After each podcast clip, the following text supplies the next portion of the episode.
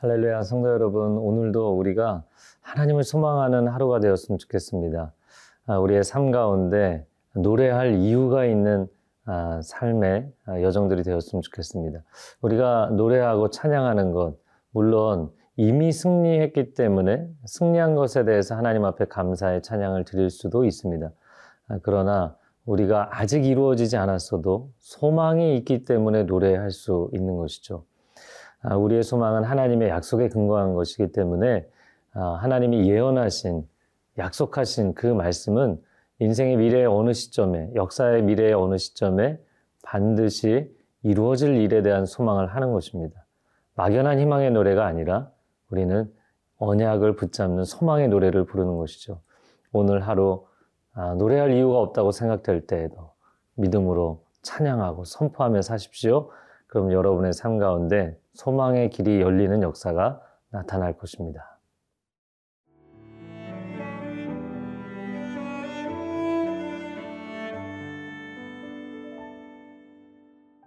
요한계시록 15장 1절에서 8절 말씀입니다.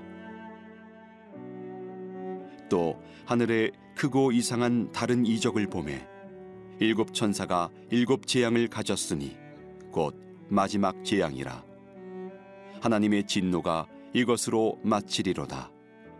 또 내가 보니 불이 섞인 유리바다 같은 것이 있고 짐승과 그의 우상과 그의 이름의 수를 이기고 벗어난 자들이 유리바닷가에 서서 하나님의 검은 고를 가지고 하나님의 종 모세의 노래 어린 양의 노래를 불러 이르되 주 하나님 곧 전능하신 이시여 하시는 일이 크고 놀라우시도다 만국의 왕이시여 주의 길이 의롭고 참되시도다.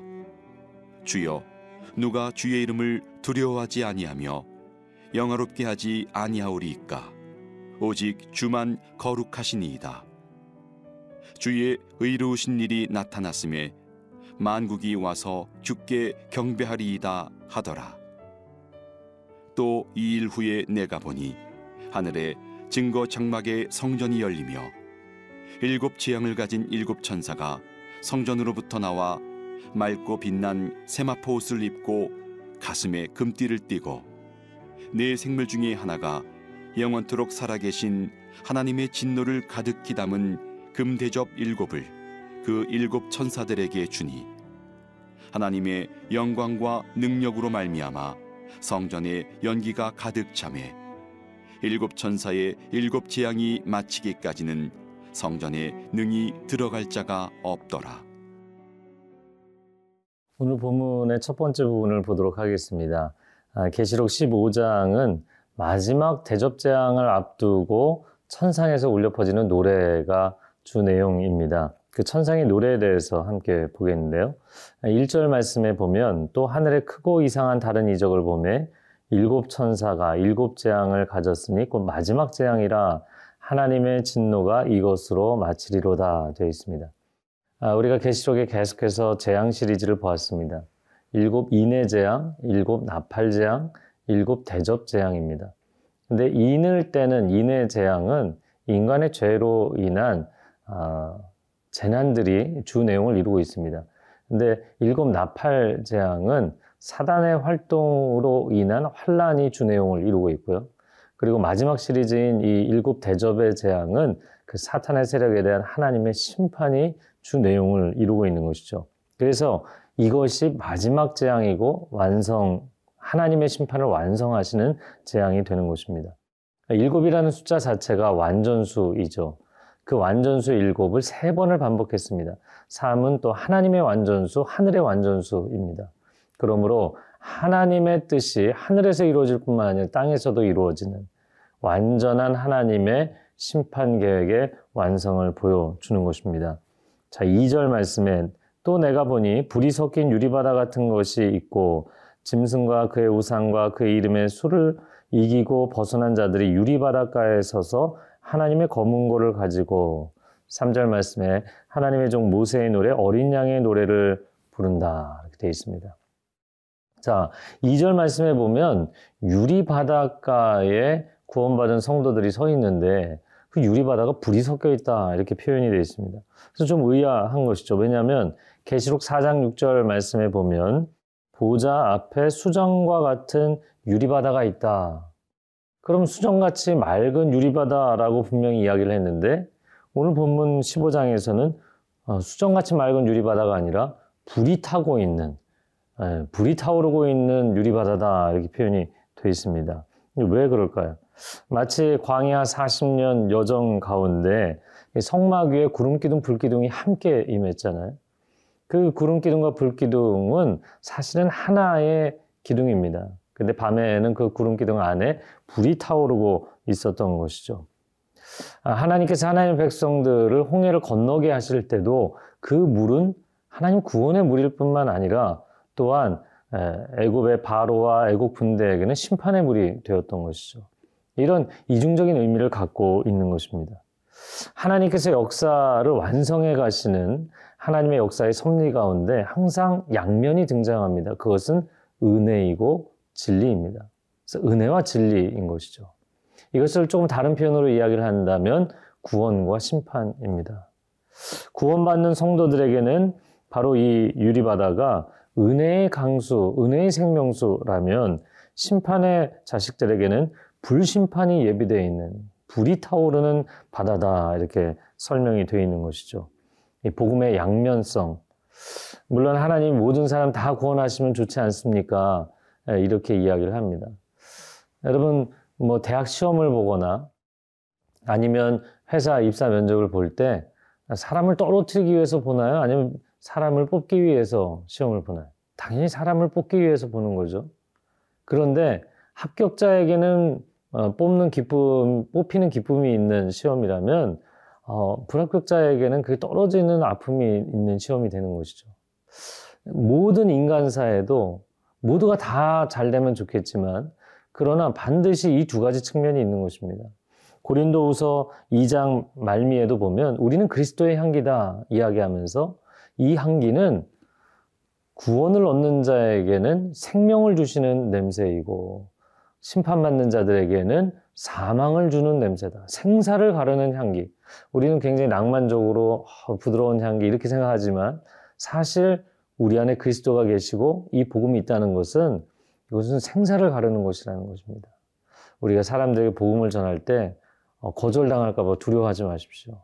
이것은 그들에게 생명의 길을 제시하는 것이고 그것을 거절하면 그들에게는 엄청난 영원한 후회와 손해가 되는 것입니다.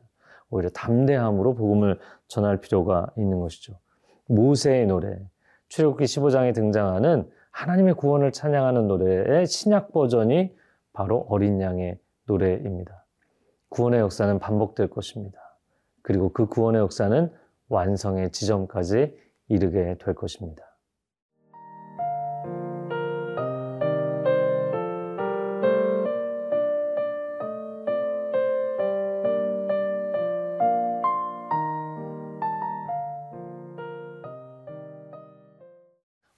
본문의 두 번째 부분입니다. 5절 말씀에 보면 이 일 후에 내가 보니 하늘의 증거장막의 성전이 열렸다.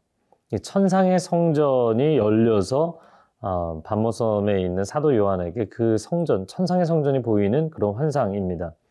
자, 그런데 계시록 11장 19절 말씀에 보면 하늘에 하나님의 성전이 열리고 하나님의 언약궤가 그 안에 있는 것이 보였다라고 되어 있습니다. 여기 증거 장막이라는 표현은 하나님의 증거, 즉 하나님의 언약궤, 증거궤가 있는 장막을 이야기하는 것이죠.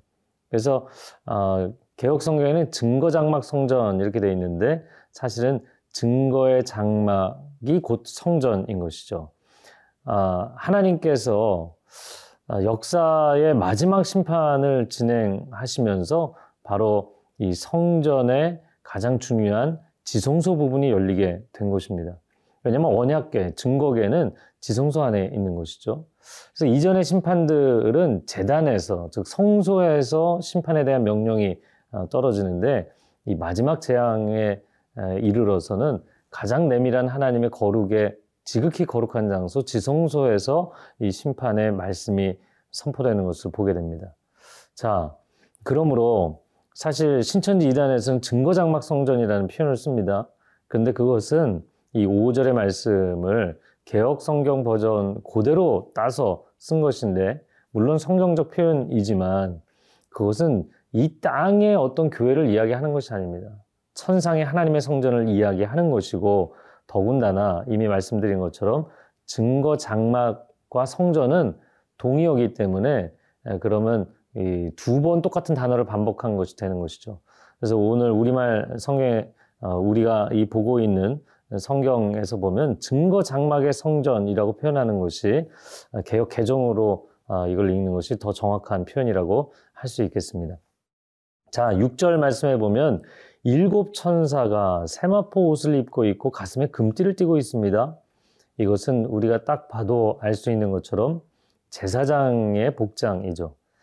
즉, 천상의 성전 안에서 하나님을 섬기고 있는 지성소에서까지 섬기고 있는 아주 중요한 천사들을 이야기하는 것입니다. 그런데 아, 그들이 7절에 보니까 내 생물 중에 하나가 영원토록 살아계신 하나님의 진노를 가득히 담은 금대접 일곱을 바로 그 중요한 일곱 천사들에게 내주는 장면이 나옵니다. 하나님의 진노로 가득한 금대접입니다. 아, 이미 말씀드린 것처럼 하나님이 우리에게 베푸시는 역사는 양면을 갖고 있죠. 아, 여기 증거 장막이라고 되어 있는데 하나님의 언약궤, 즉 하나님의 언약도 양면을 갖고 있습니다. 그래서 하나님이 복을 주시는 것과 하나님이 화를 선포하시는 것이 두 가지 양면으로 되어 있는 것이죠. 어, 언약 가운데 특별히 가장 특징적인 신명기 언약을 보면 신명기 28장의 내용이 계속 반복하는 이야기가 그것입니다. 우리가 하나님 말씀에 청종하면 들어와도 복을 받고 나가도 복을 받고 떡강조리도 복을 받고 다 복을 받는다는 것입니다. 그러나 하나님의 말씀에 불순종하면 저주가 임하게 될 것이다. 들어와도 저주를 받고 나가도 저주를 받고 어, 적군들에게 어, 심판을 당하고 패하게 되는 저주를 받는다. 여러분 성경의 진리를 취사 선택하면 안 됩니다. 하나님의 말씀은 인간의 기호도에 따라서 그냥 좋은 이야기, 은혜로운 이야기만 받아들일 수 있는 문제가 아닙니다. 하나님의 말씀은 양날성 검인 줄로 믿습니다. 그러므로 여러분 구원의 말씀뿐만 아니라 책망과 심판의 말씀도 잘 마음에 새기셔야 됩니다. 그러므로 우리가 잘못된 길로 가지 않고 바른 길로 갈 수가 있는 것이죠. 지성소, 구약의 대제사장도 1년 1차 들어가서 자신에게 죄가 드러나면 죽을 수밖에 없는 장소. 가장 거룩한 장소로부터 심판이 진행됩니다. 이 얘기는 그 거룩의 임재 가운데 들어가는 것은 축복일 뿐만 아니라 두려운 것이라는 것이죠. 우리의 삶 가운데 하나님을 경외함이 있기를 바랍니다. 그리고 하나님을 경외할 뿐만 아니라 그 승리를 확신하고 노래하며 살아갈 수 있는 하루가 되기를 바랍니다. 함께 기도하겠습니다.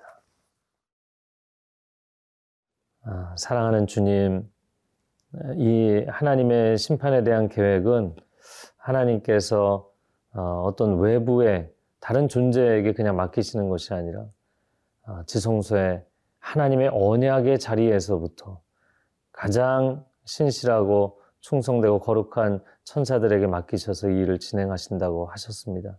하나님, 우리가 하나님 거룩의 임재 가운데 들어갈 때 두려움이 있게 하시고 경외함이 있게 하여 주옵소서. 그러나 하나님의 그 심판의 계획은 또한 동전의 양면과 같이 구원의 계획이기 때문에 어린 양 앞에서 그 어린 양의 승리와 구원을 찬양하는 모세의 노래, 어린 양의 구원의 노래를 오늘 하루도 부를 수 있는 사람들이 되게 하여 주옵소서. 하나님 우리의 삶 가운데 이 찬양이 흘러넘치고 찬송하고 선포한 대로 우리 삶 가운데 이루어지는 복된 삶을 경험하게 하여 주옵소서 예수 그리스도의 이름으로 기도합니다. 아멘.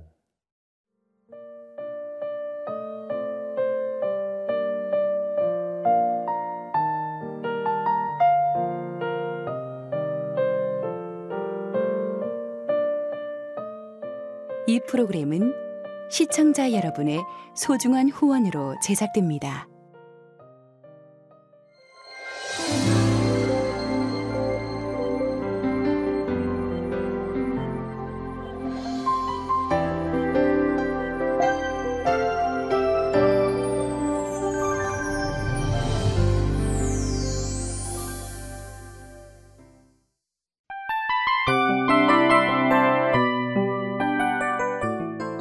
이 프로그램은 청취자 여러분의 소중한 후원으로 제작됩니다.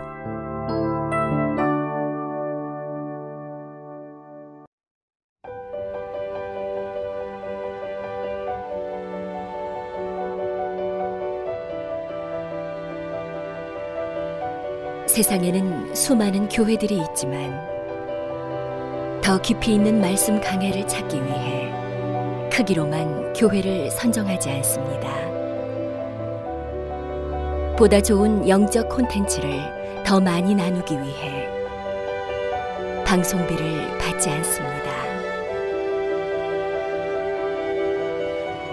1년 365일 복음만 전하고 싶어서 우리는 광고를 하지 않습니다.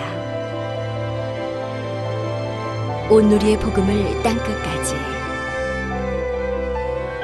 CGN TV와 함께 땅끝 선교사가 되주세요.